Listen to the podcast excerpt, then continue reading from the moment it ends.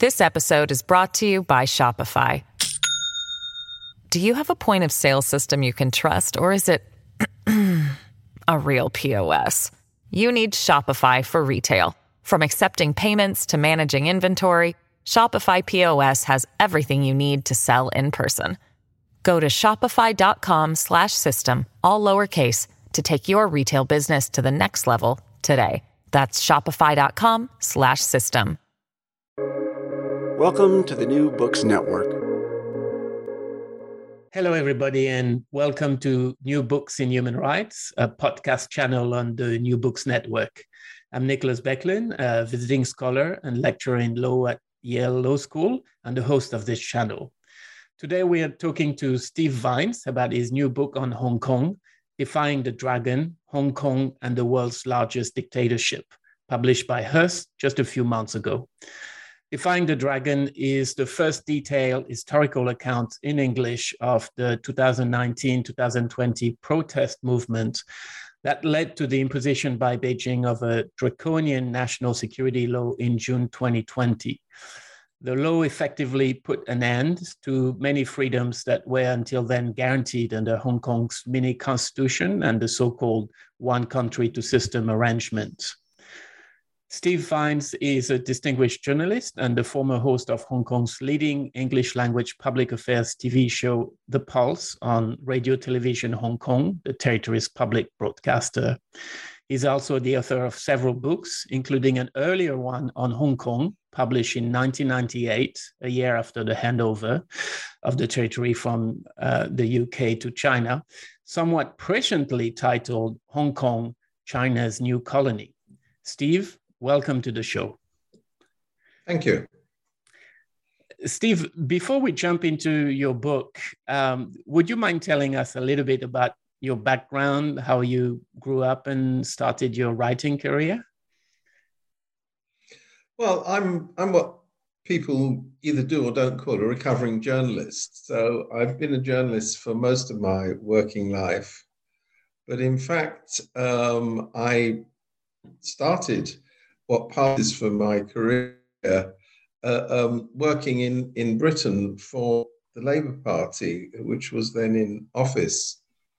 And it cured me of wanting to be a politician for life. I was very fortunate I did it at such a young age. Otherwise, I might have been affected by either political ambition or a desire to be part of the political system, working at very close proximity, which is how it worked in those days with people who were running the government and running the, it was a Labour government, people forget they used to have those in Britain at one time, um, and with various luminaries from um, the ruling party as it then was, it, it completely put me off having a life in politics. So I thought, well, you know, what I should do is is actually what I'd always wanted to do, which was to become a journalist.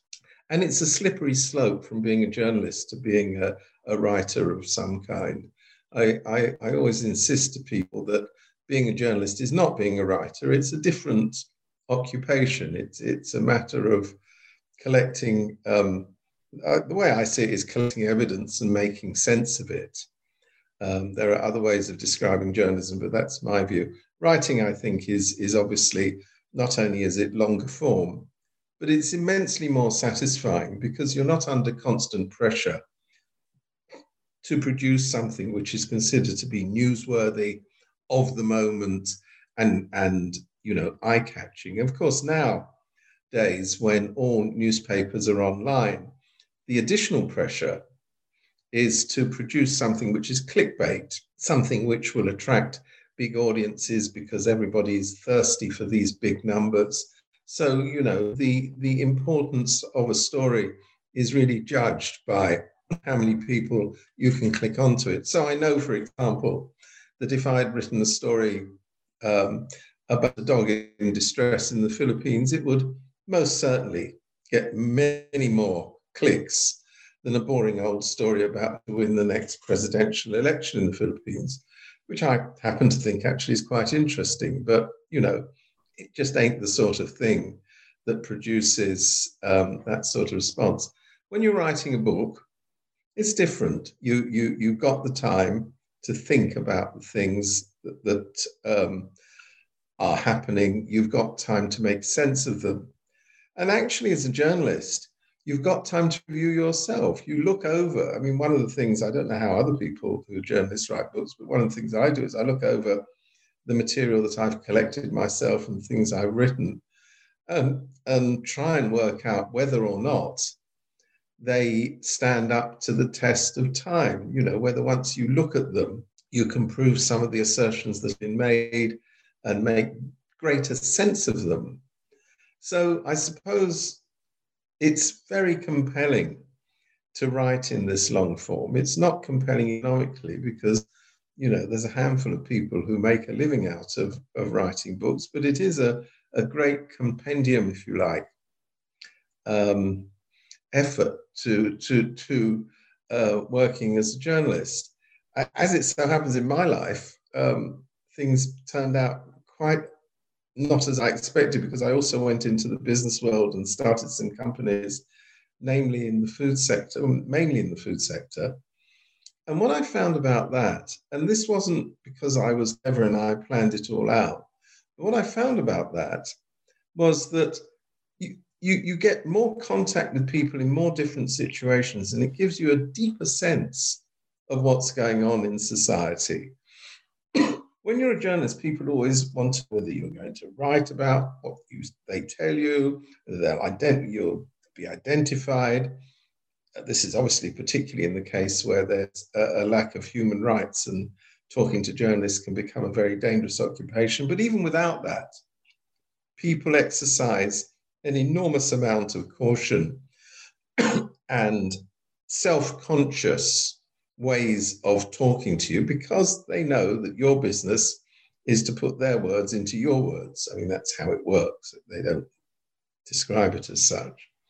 So that when you're dealing with people in all sorts of other ways by, by running a business, either by employing people, dealing with suppliers, dealing with customers, what have you, you, you get exposed to this other world, which frankly most journalists are not exposed to.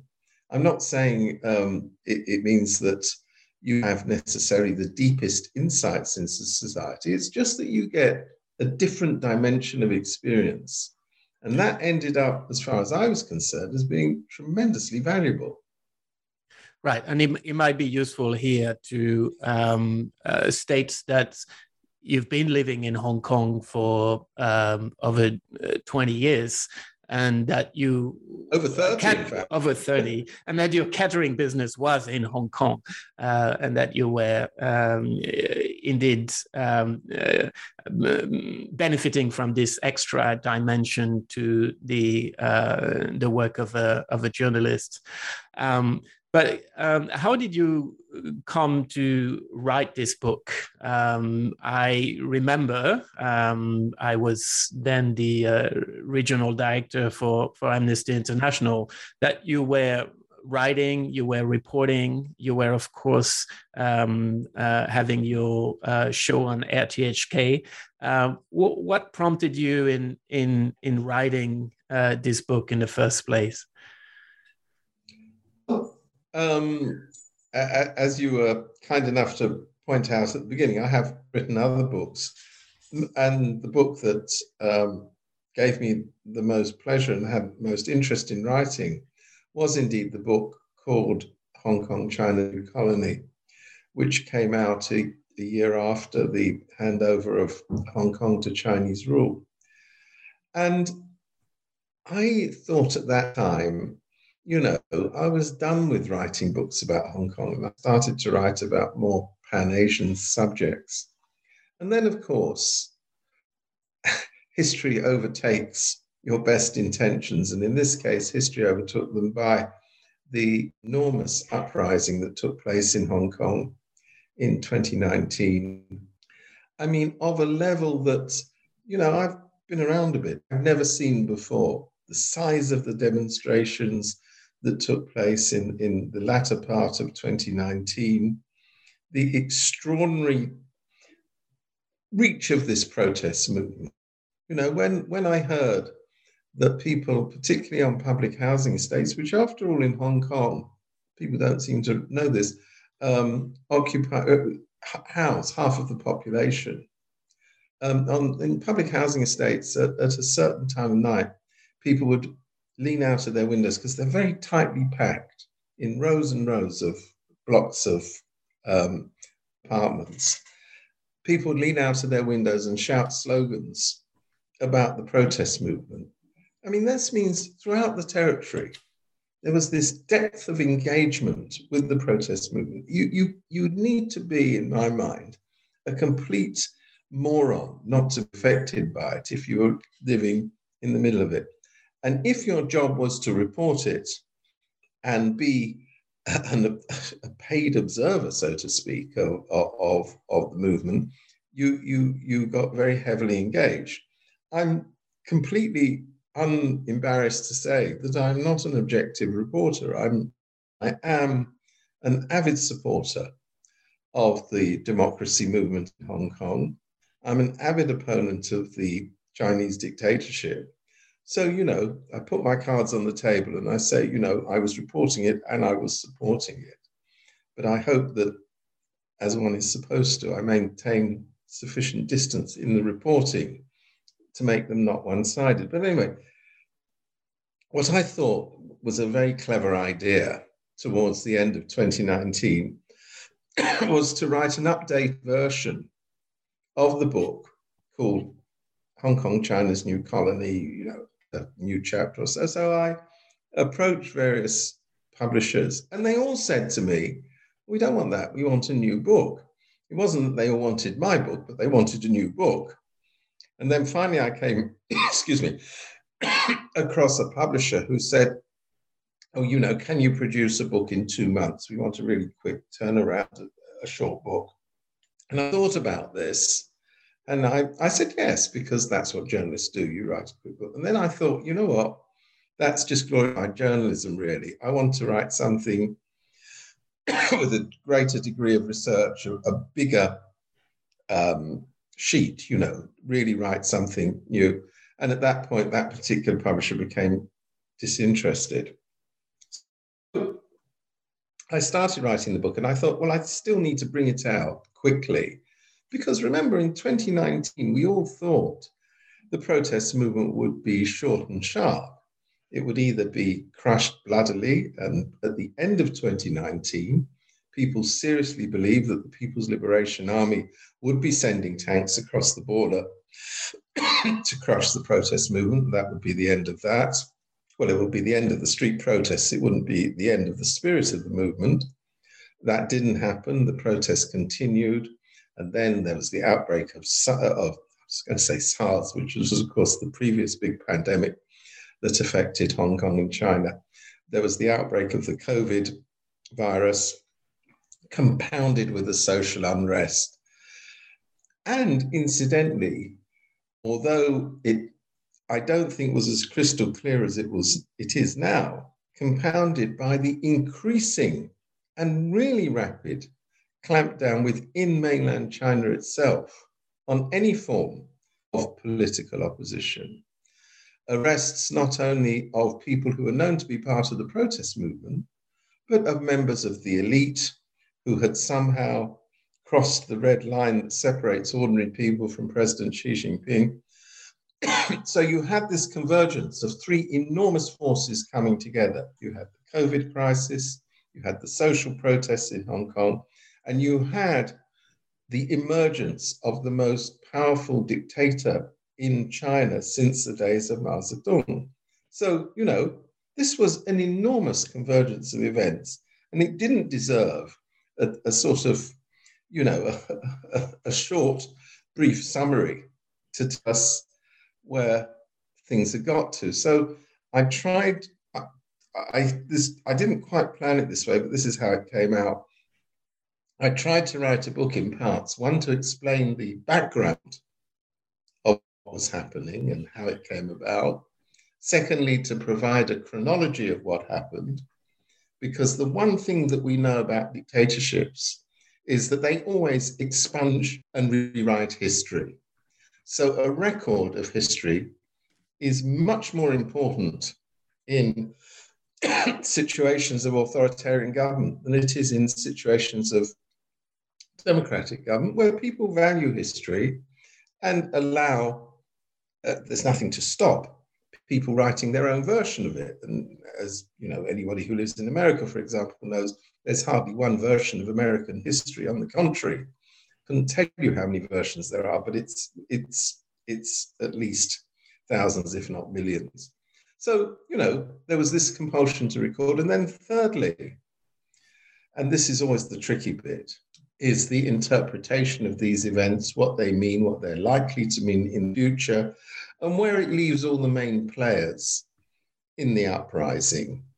Those who took part in it, those who tried to suppress it, and those who, who, who were sort of bit players, but at various moments emerged as being quite influential. And then there's this grisly business of, of trying to see a bit, but I'm always hesitant to do this, trying to see a bit what will happen in the future. You know, what does this mean? What will happen tomorrow? What will happen in the next 10 years? And I decided that the only thing that I know, knew about the future is that dictatorships are unstable forms of government. There has never been a dictatorship in modern history that has had the sort of longevity that they themselves imagined they would have you know, the thousand year Reich of the Nazis quite clearly didn't last a thousand years.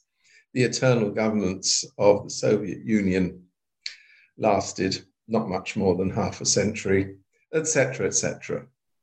And of course, the Chinese Communist Party believes that it's reinvented the wheel as far as dictatorships are concerned. And it too believes, believes it will live forever, that it has devised a superior form of government combining the harshest of autocracies, autocracies rather, with dynamic economy so that people can be fed, given electricity and all the things that didn't exist in China before the Communist Revolution, and be told to shut up about representative government, human rights, and all those silly little things that are supposed to be on the background. So, you know, the only prediction I could make was that the system is never as strong as it seems to be, and it won't last. Right, and uh, and we'll come back to that um, uh, because I think that uh, with the national security law, um, it is pretty clear what is happening uh, in Hong Kong in terms of the intent uh, of Beijing and tolerance uh, for people expressing their views when they're uh, critical of the government. But I want to go back a little bit, and you mentioned that um, you wanted in this book to write a little bit about the background to this crisis. Uh, this was not the first one. There was massive demonstration in 2003 over Article uh, 23. Uh, there were the 2012 patriotic education protests. Of course, Occupy uh, Central and the so-called Umbrella Revolution in 2014 uh, the fishball revolution and other incidents in, in 2016.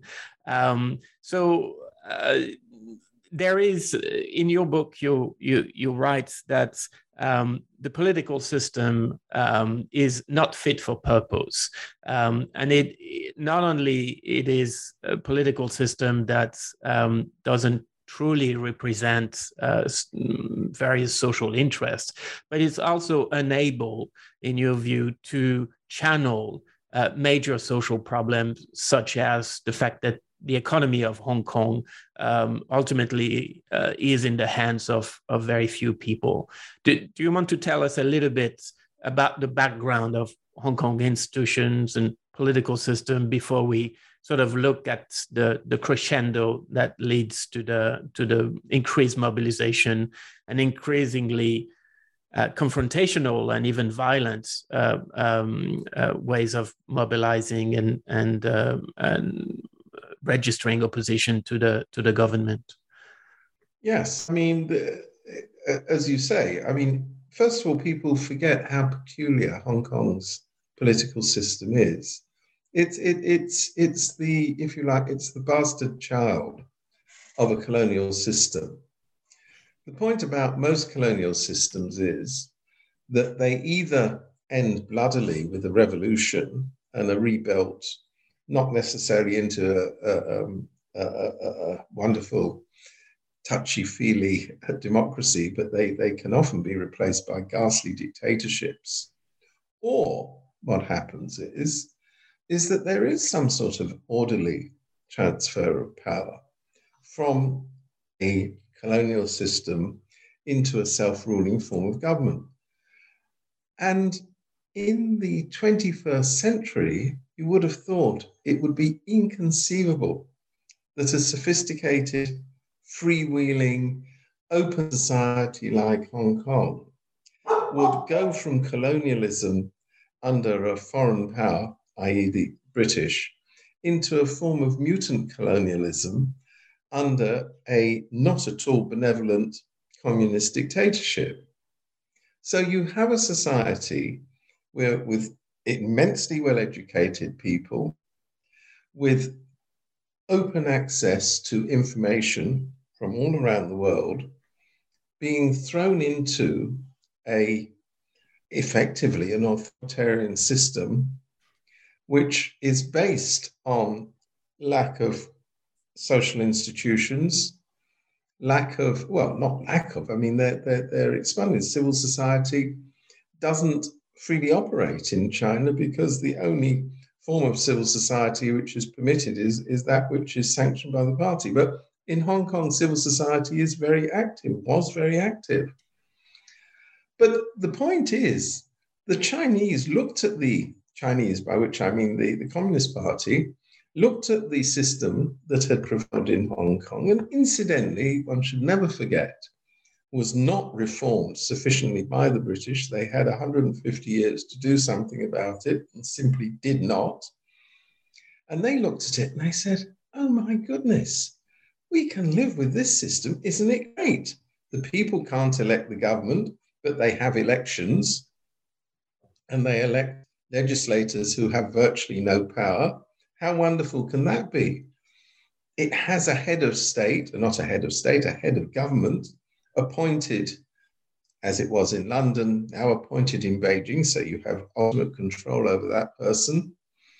And it has a willing um, band of enthusiastic cheerleaders among the elite who, to preserve their own privileges and position, will basically play along with whatever who's in charge wants them to play along with.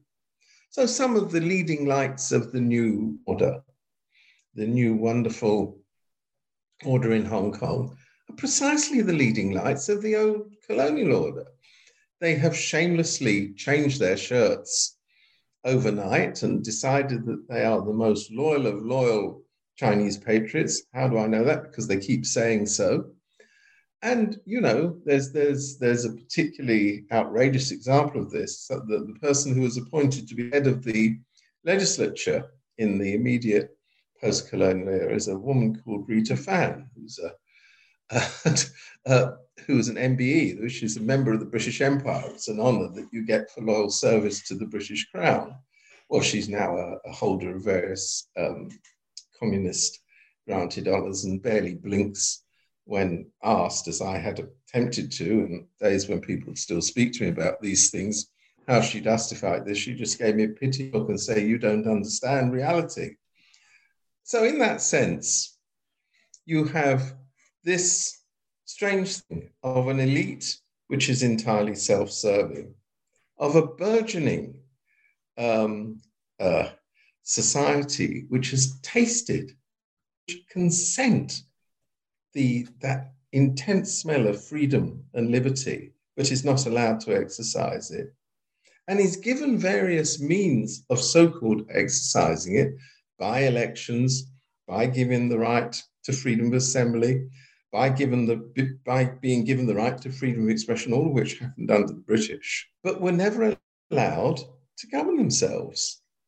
Well, anybody who's been a student of British colonialism will know that even at its worst, most British colonies ended up, and I can't actually think of um, exceptions to this rule off the top of my head, but there probably is one, but most of them at least have ended up with, as a minimum, people governing themselves, not necessarily by democratic means, it may well be through a dictatorship, but governing themselves in the post colonial era. Hong Kong was never given that option. And in fact, the British went to great lengths to pretend that they consulted the people of Hong Kong over their fate, which was sealed in um, 1984 with an agreement between the governments in London and Beijing without an iota of consultation with the people of Hong Kong. So, you know, it's, it's a very unusual set of affairs. And it means that the government becomes and became predictably not fit for purpose. What's happened in the last few years is that all pretense of self government has been abandoned, and the people who now hold the various positions in Hong Kong the head of government, the chief executive, and all the rest of them are merely ciphers. They do what they're told, they get their orders direct and indirect because there's a complex system of, of receiving these orders from Beijing, and they carry out their orders without a blink. And uh, one of the key uh, promise was that the Hong Kong people would be allowed to uh, elect at universal suffrage the chief executive, the chief, chief of the government. And uh, around 2004, if I remember correctly, um, uh, Beijing must have asked the uh, chief executive at the time if if they could be introduced, and um, and Donald Tsang um, uh, perhaps confidently told Beijing that now was probably not the right time, but you know, in ten years' time or down the line, that that would be possible, and the election would return a candidate acceptable to Beijing. And I, I remember distinctly reading in the newspaper the day of the NPC decision that stated that there would be election to the universal suffrage for the chief executive in 2017 and and almost uh, spilling my coffee and falling off, off my chair uh, because I thought, well, what makes Beijing confident that um, it would uh, work? And indeed, uh, as we get close to 2017, Beijing realizes it has a problem and then comes up with uh, uh, with a solution uh, that is that people will be able to vote only for candidates that have been vetted and accepted by Beijing, and all this plunges Hong Kong into that confrontation over Occupy Central and the the umbrella um, revolution uh, so-called revolution. Um, but your book really starts in 2019 um, over the protests um, that are ignited by a, proposed law, a treaty for an extradition uh, uh, that would make possible extradition of certain cases to the mainland to be tried. Uh, what was so special at that time and with this project that really showed um, turned out to be a very different kind of mobilization.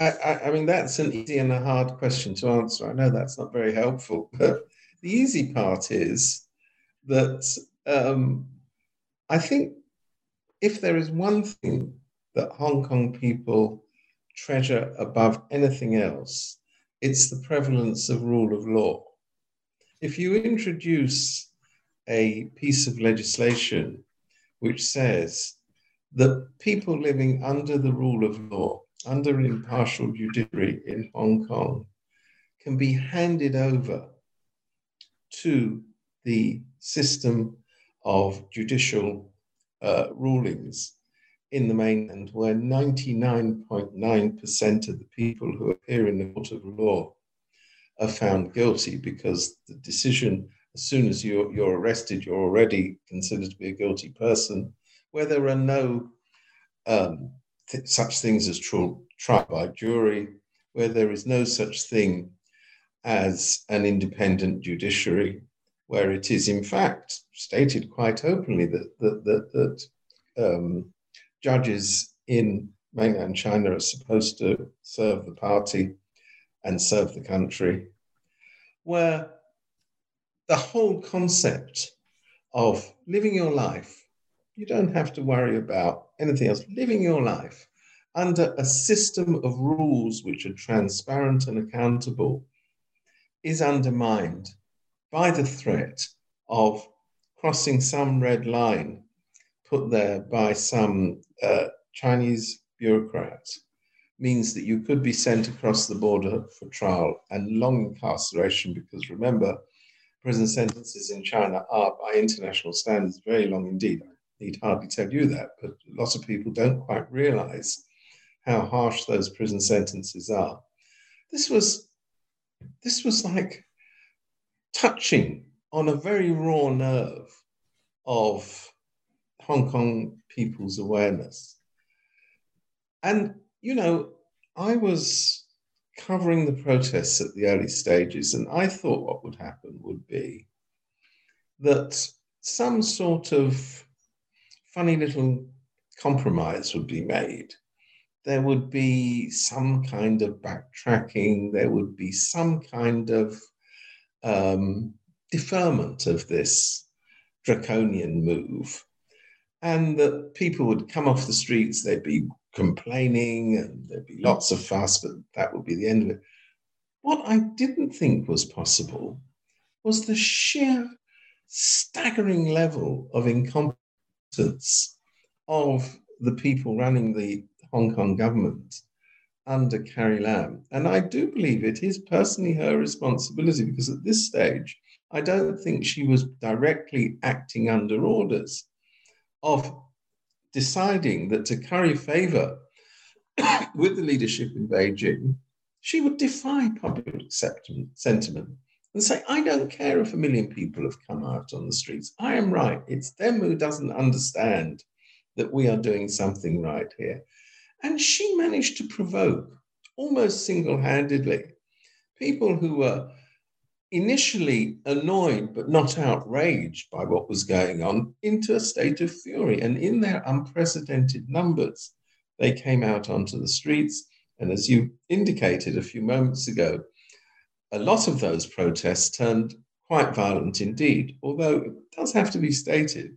And I was at a very large number of these protests. The number of people engaged in the violent elements of the protests was far outnumbered by people who were there who did not want to take part in the violence, who in fact didn't take part in the violence, who simply wanted to demonstrate in an orderly fashion. But anyway, obviously, and this is not unique to Hong Kong, it's the more extreme elements of any protest that get attention, not the more passive elements.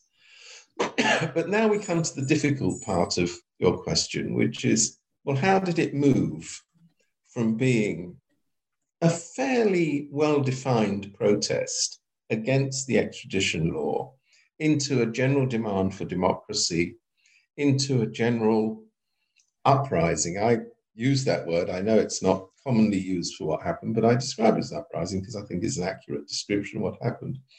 And my explanation is that the fires were stoked, some of it inadvertently by idiots in the Hong Kong government, but some of it intentionally. I think that, that we reached a point towards the end of 2019 where the Communist Party leadership decided we're going to take on the people of Hong Kong. We're going to teach them a lesson. We're going to make it very clear who's in charge, and anybody who defies us is going to suffer the consequences. And we're going to take off the kid gloves. We're not going to pretend that there will ever be free and open elections. We're not going to pretend that we're going to tolerate freedom of speech. We're not going to pretend that the extraordinary high level of civil liberties, which were maintained in Hong Kong, despite being part of China, would any longer be countenanced. And anyway, we never really liked these promises that we made to the world of having one country, two systems. Those promises were made when China was a lot weaker and was not in the position to be so assertive in world affairs. The time had come in their minds to simply say, that's it. And then they took the gamble, which we still don't know whether it was a, a good or a bad gamble on their part, that the rest of the world just wouldn't give a damn. The rest of the world would say, you say this is your internal affairs. We don't really like it. Hey, at the end of the day, is America going to send three divisions into Hong Kong to protect the people of Hong Kong? No, that's not going to happen. Is a country like Australia, and we can come back to why Australia is such an interesting case, going to sacrifice its enormous economic ties, which are sustaining the Australian economy for the sake of 7 million pesky people in Hong Kong. All of this seemed inherently unlikely from the perspective of Beijing. I would say that the jury is still out on that gamble because the level of, um, I was going to say resistance, but I don't think that's the right word.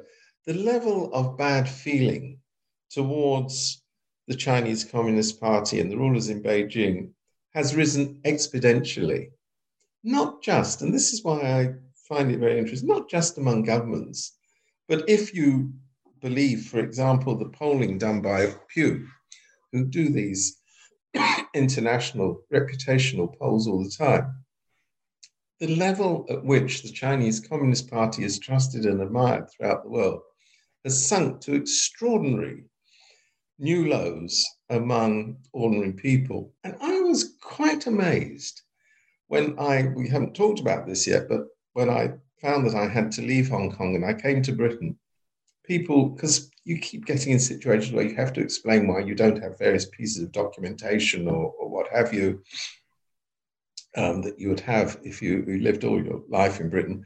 And I'd say, well, actually, I've just left Hong Kong. They go, oh, isn't it terrible what's going on there? And I thought, goodness me, they may not, people may not have known in detail what was happening in Hong Kong, but there was an enormous general awareness of the oppressive nature of the regime that is causing people to leave Hong Kong in droves. So you have popular sentiment turning against China. You have, even in the intensely divided um, political atmosphere in the United States, one subject on which all parties seem to agree and that's a pretty extraordinary thing, is on the subject of China. Here in Britain, which is also deeply politically divided, that's not exactly hot news, there is almost wall to wall consensus that, that um, Britain has gone too far in uh, being soft on China, that it's not a country to be trusted, wouldn't allow China to get any further involvement in the telecommunication system here, etc., etc. So it's true, there are no British tanks on the lawn of um, the, the, the center of um, power in Beijing. There are no British aircraft overflying Hong Kong to somehow protect the people of Hong Kong. But there's a hell of a lot of other things going on which I think the Communist Party, in its cynicism, and it was cynicism because they took the view we're too rich and we're too powerful now for anybody to, to, to mess with us any longer, which they hadn't taken account of. This episode is brought to you by Shopify. Do you have a point of sale system you can trust, or is it a real POS? You need Shopify for retail. From accepting payments to managing inventory, Shopify POS has everything you need to sell in person. Go to shopify.com/system all lowercase to take your retail business to the next level today. That's shopify.com slash system. So you uh, in 2019 you have a uh, you have a, a number of um, different um, chain of events that that combine into a, a, perfect storm, right? You have a new leader in China, Xi Jinping, um, with much more hardline and seems to have incorporated into his uh, view of, of governance the ideology developed by a number of um, Chinese intellectuals about um, uh, state power. Uh, many ideas actually drawn from um, uh, uh Carl Schmitt, um, the uh, the German um, um, legal scholar whose ideas were very much in currency uh, in in Germany um, in the beginning of the of the National Socialist period. Uh, you have Beijing was unhappy because Hong Kong has not has never managed to adopt Article 23 legislation on on subversion and and aspects of national security. Um, on the other hand, you have a a very poor relationship between China and the rest of the world, or at least the US, because uh, Trump is in power, and there's a level of of um, confrontation between China and the U.S. that uh, really is new, um, and it was m- maybe not a particularly well thought strategy by Trump, who sort of oscillated, um, but certainly a taboo about China alienating uh, the U.S. has been has been broken. Then you have a the Hong Kong government's um, uh, personalities, and you you spend a lot of time uh, interviewing some of these people, including the chief executive Carrie Lam. Will go back to this, who have a particular mindset, which is not uh, really to be responsive to uh, uh, public demands.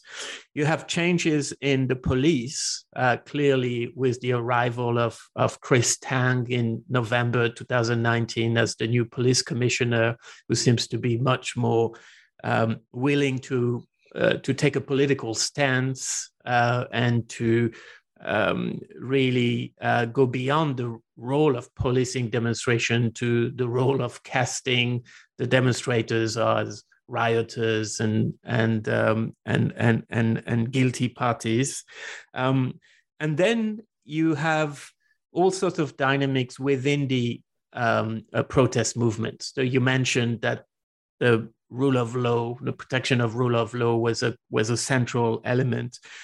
But in your book, you also talk quite a bit about what you call the emergence of a Hong Kong identity. And by this, I assume you mean a civic identity, because Hong Kong had a had an identity uh, quite early on, and of course, you know, canto pop and movies and um, and fashion and uh, and all this was was very much part of the Hong Kong identity in the you know, from the, the, the 60s onward. But something happens um, around that time that really changes the way that Hong Kong, the Hong Kong public see itself. Yeah, I think this is one of the really most fascinating aspects of what was happening. And I, am very glad you brought it up because, first of all, just in terms of um, demographics, we, we, we had entered an era, or, or rather, we were probably two decades into the first era in which the majority of people in Hong Kong were born in Hong Kong. Remember, Hong Kong is a largely immigrant society.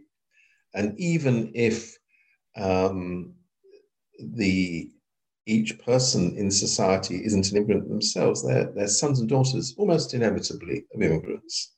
And Hong Kong was had that transient feeling. You know, it, it existed because people had fled across the border from the ravages of the awful things that were happening on the Chinese mainland, the Great Leap Forward, the Cultural Revolution, intense poverty, political chaos, life threatening events that people very rightly, in my mind, decided they wanted to get away from. And they came to Hong Kong not because they wanted to live in a country governed by Britain. In fact, I think most people who came were just vaguely aware of what it meant to live in Hong Kong. They just wanted to get away, which is, you know, what immigrants often want to do get away. You know, these people are pouring out of Afghanistan. You don't have to say, I wonder why they want to leave Afghanistan at the moment. It's pretty clear. so they landed in Hong Kong, and most of them literally arrived with the clothes on their back. So they, the, the, the, the parents of the generation who are at the forefront of the protesters today work like mad to get a decent lives for themselves, provide an education for their children, put food on the table. I don't think they had the time or inclination to spend effort, you know, thinking about how do I create a better society? It was how can I keep my family going? In quite a short space of time, compared with other immigrant societies, those people became assimilated. They became assimilated because, of course, they had an almost um, universal cultural background of being Cantonese from southern China, speaking the same language, and I would argue that Chinese languages, which are called dialects, are in fact distinctive languages. But anyway, there's people who are better informed than me who would dispute that. But the fact of the matter is, they spoke the same language on the whole. There were significant populations from other parts of China, but it was overwhelmingly, remains overwhelmingly a Cantonese society.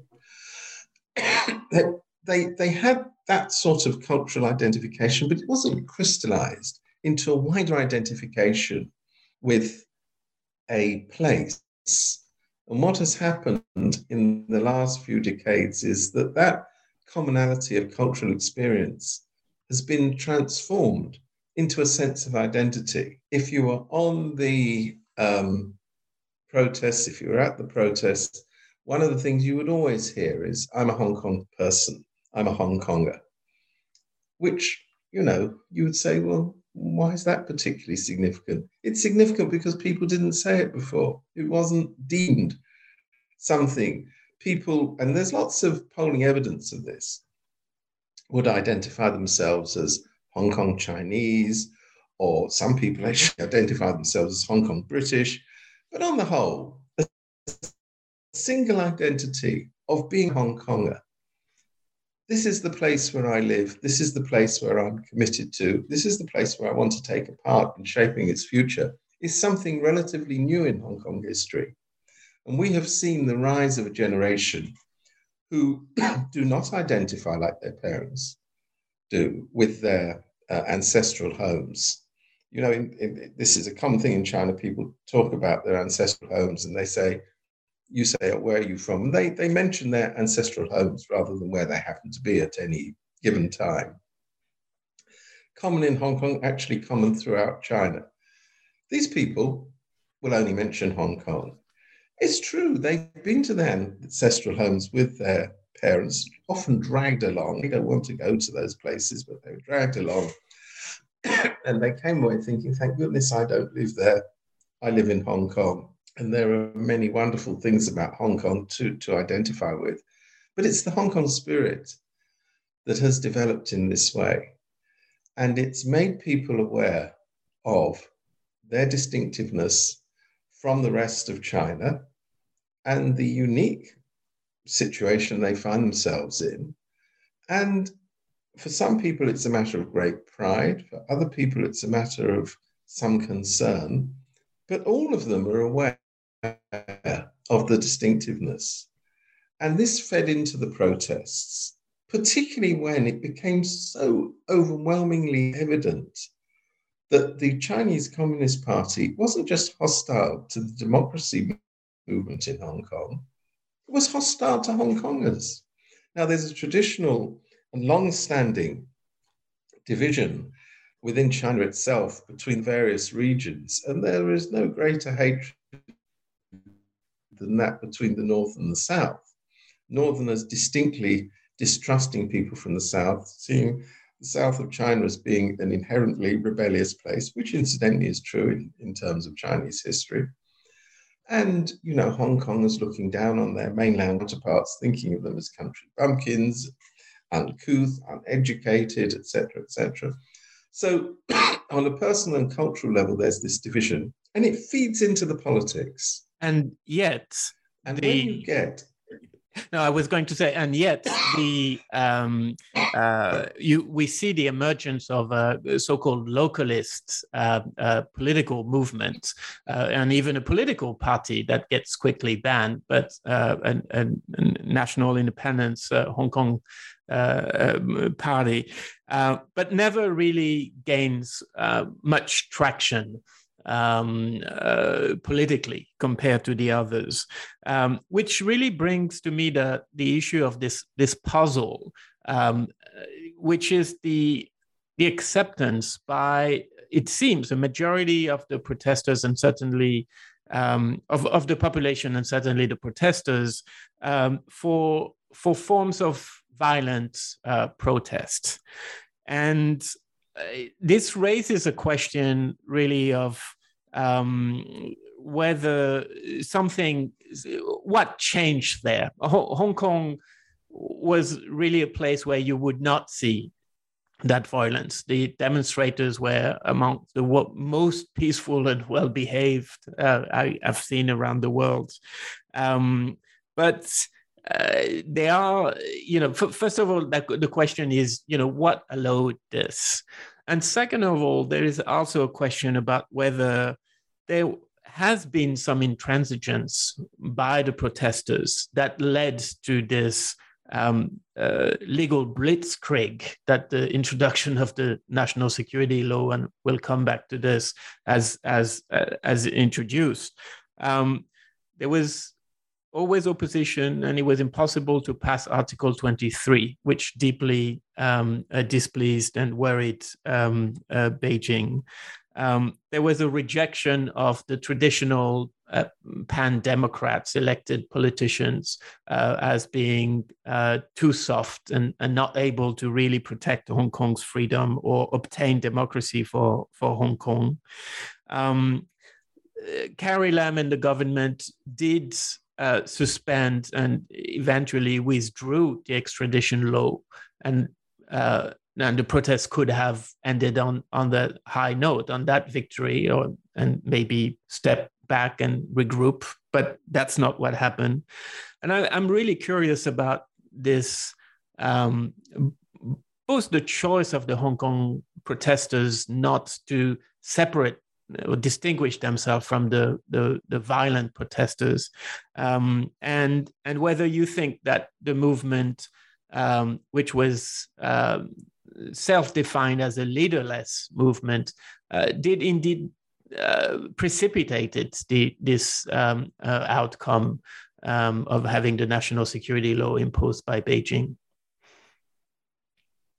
Well, I think the answer to that is that every protest movement that I've ever known anywhere in the world um, has started out with relatively narrowly defined aims and morphed into being something other.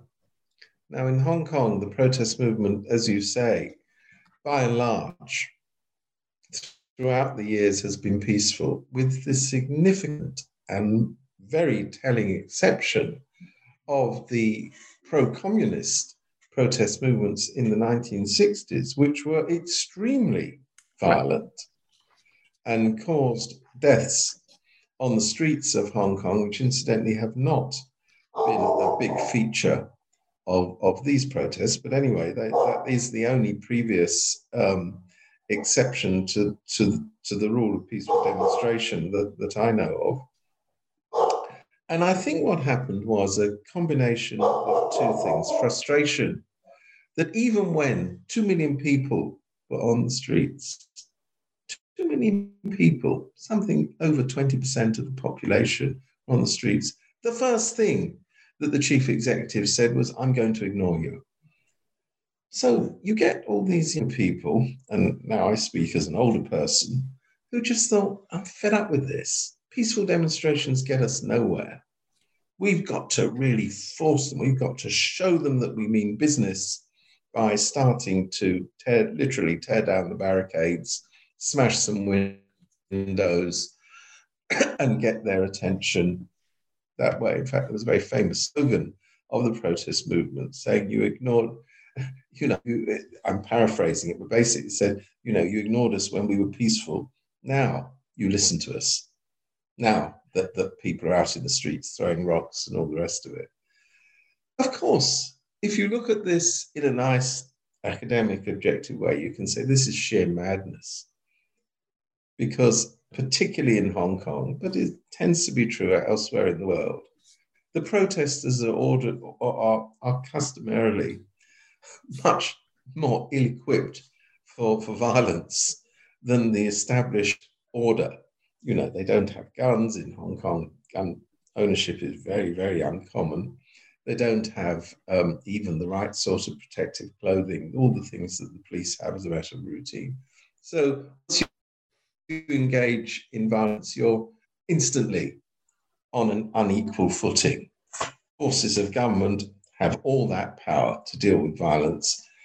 The, the kids on the streets, and it was very young people involved in it, have rocks, maybe Molotov cocktails, not much more than that, to throw at the assembled police lines. So, first of all, it was it wasn't a sensible thing to do, but you know, when you have very frustrated and very angry people, it's very hard to tell them what a sensible thing to do was.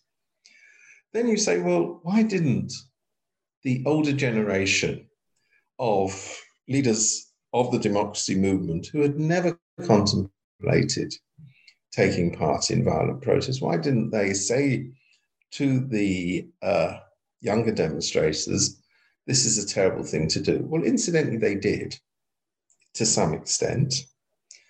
But there were two things going on. One was they were frightened of losing their position as leaders of the democracy movement, if so to speak, the ground troops had moved off in a different direction. secondly, there was a great value placed on unity in opposition, and which meant that one sector of the opposition wouldn't criticize another sector for doing things they didn't approve of. Then we come to the third element in all of this. And I did look at it in some detail in the book, whether there were agents provocateurs consciously acting at the behest of the forces of government to turn it in a violent direction. The crucial moment in all of this was a protest in July of 2019 outside the Legislative Council, where there was an enormous demonstration, enormous, at least hundreds of thousands of people marching peacefully from one of Hong Kong's traditional assembly points called Victoria Park towards the legislature and a minority, and at that time, I mean, I saw them, I was there, I know exactly what happened. And a minority of people broke away from that demonstration and tried to batter down the door of the Legislative Assembly and rampage throughout the building and do all the things that happened. So I was standing outside and I thought, where are the police? Everywhere you go in Hong Kong, the police force, incidentally, is enormous in, in, in comparison to the size of the population. Where, where are the police? Why aren't they stopping these people from entering the Legislative Council building? They were all standing in a perimeter. They were watching from afar these people with batons trying to break into the building. And the point about, you know, why didn't, um, oh, if you like, members of, of, of the Democratic opposition try and stop them? Uh, actually, they did. I saw them. Members of, of the legislature who were elected on the Democratic ticket were standing outside trying to persuade them not to do this. They were ignored. That's also a fact. they were brushed aside. Anyway, but they make the attempt.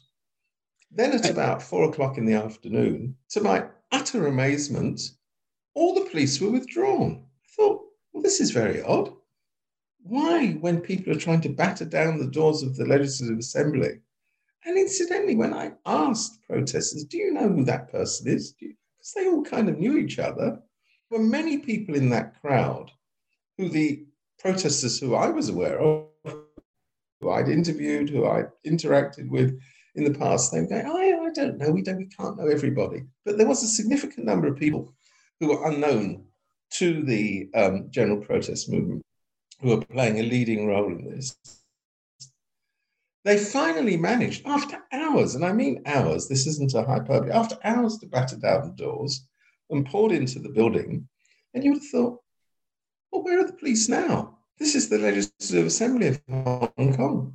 The police had completely withdrawn.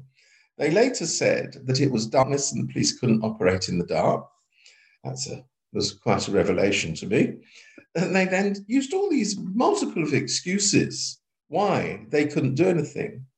So indeed, there was a rampage. Furniture was destroyed. Walls were daubed with slogans, all the sorts of things you would accept.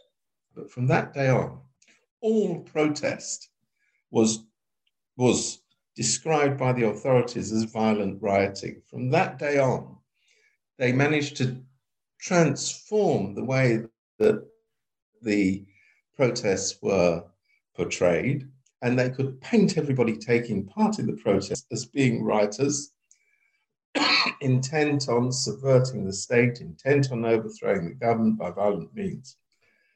That one day transformed the narrative of the protests and indeed their character. And as far as many of the young people were concerned who were involved in the process, they rather admired the people who managed to bang down the doors of the Legislative Assembly and take control of the building and sit in the chamber and blah, blah, blah. And incidentally, and decide on their own accord to withdraw. I mean, this is another remarkable thing which wasn't much commented on. They were never evicted from the building by the police. They took a vote and decided to leave. but if you were sitting in the headquarters of the Chinese Communist Party, you would say, that's not a bad thing that we can now describe all the protests as being violent and irresponsible. And of course, from the protesters' point of view, this is happening in a context where um, trust in the police has completely collapsed by then.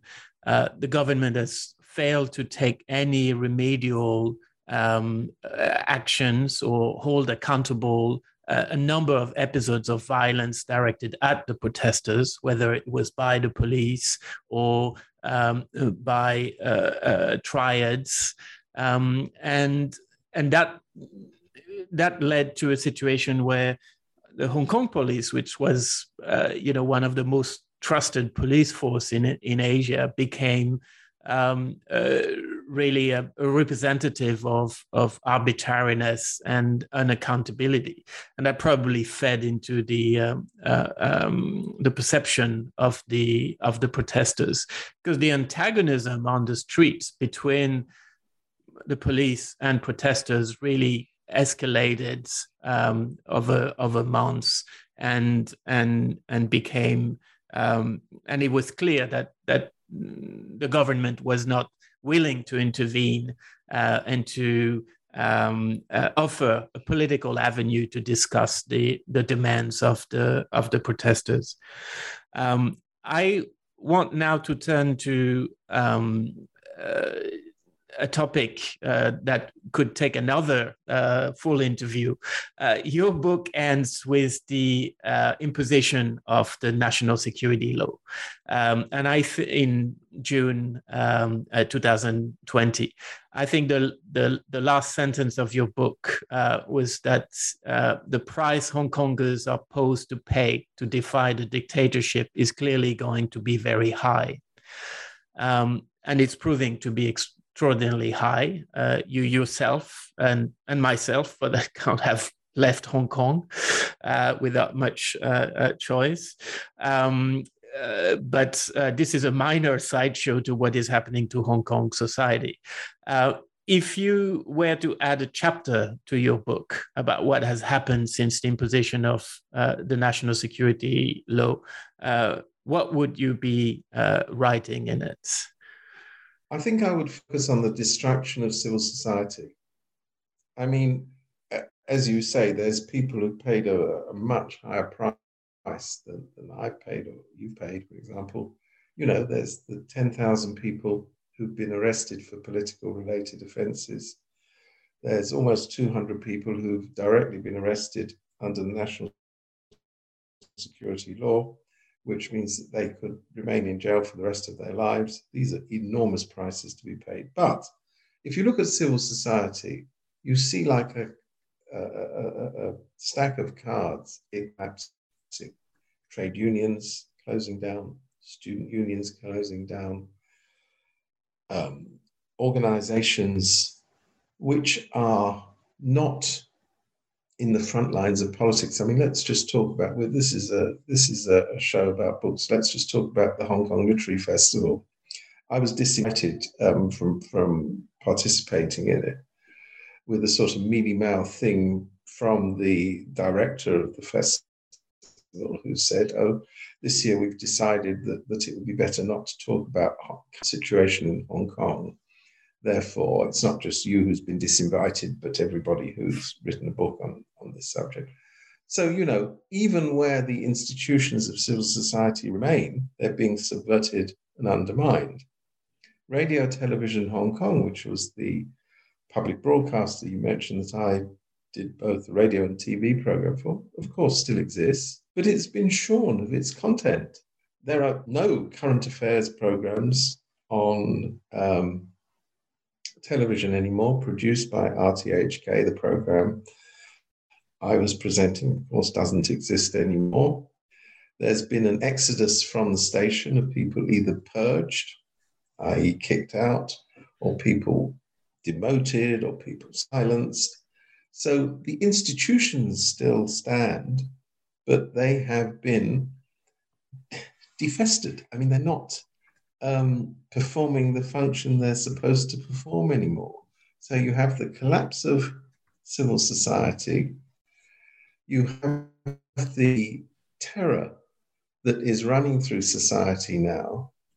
People in schools, in universities, in the civil service, even even among public sector doctors. I mean, it's in, it, there is no corner to which the what has been called the, the white terror does not reach. This is, I know, to people who are familiar with authoritarian systems, this is not anything new. Nobody who's lived in a dictatorship is under the smallest illusion that the idea of autonomous institutions beyond the control of the state will be tolerated. But if most dictatorships around the world today, the significant difference is they tend to be in societies that have never tasted the sweet taste of liberty. They are societies that have been ruled under various forms of autocracy for a very long period of time. There aren't societies that you can point to that have actually experienced liberty and experienced the functioning of civil society in ways that people understand it to function that have suddenly had it torn away. And it was done in an incredibly short period of time. The, the, the rolling out of this repression was staggeringly fast. I mean, up to 2020, it, I just speak personally, it never occurred to me. I assumed I'd lived my entire life in Hong Kong. It never occurred to me that things would get so bad that I would have to leave or that the essence of Hong Kong would be ripped out of its being, you know, that, that freedom of assembly would simply cease to exist, which it does. Freedom of expression is extremely challenged. That the threat of the policeman knocking at your door in the early hours of the morning, which is their chosen time for knocking on your door nowadays in Hong Kong, would be real and recurring. So, you know, I think if I were to write another chapter, it would be very dark indeed. But I would add two qualifications. One is, remarkably, however dark the situation is in Hong Kong, it isn't identical to that which prevails on the Chinese mainland.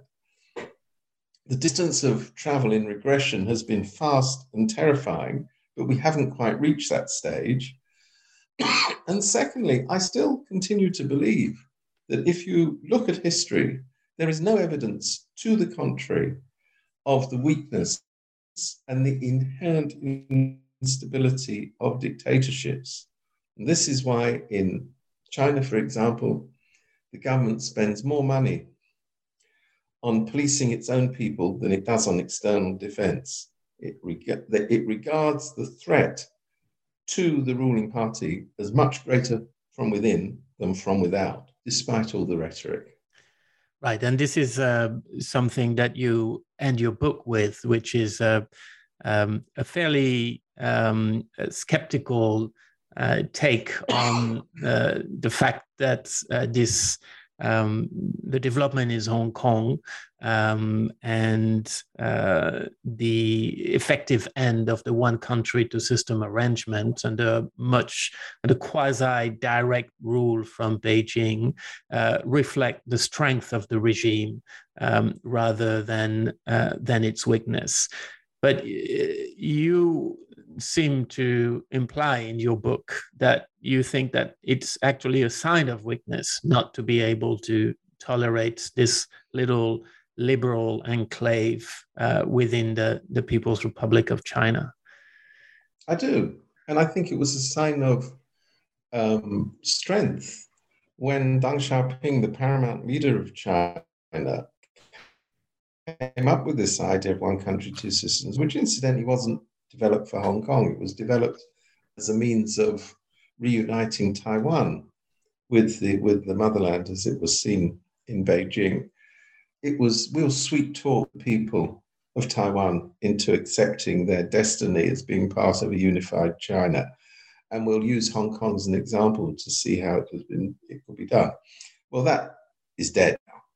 The only talk of reunification between Taiwan and the Chinese mainland is discussed in terms of whether there will or won't be a military invasion. There's no discussion at all of peaceful reunification, of providing inducements to the people of Taiwan to reunify with the mainland. China's, the, well, China, I mean Beijing's biggest supporters in Taiwan no longer, no longer even pretend that they also believe in the reunification with the mainland.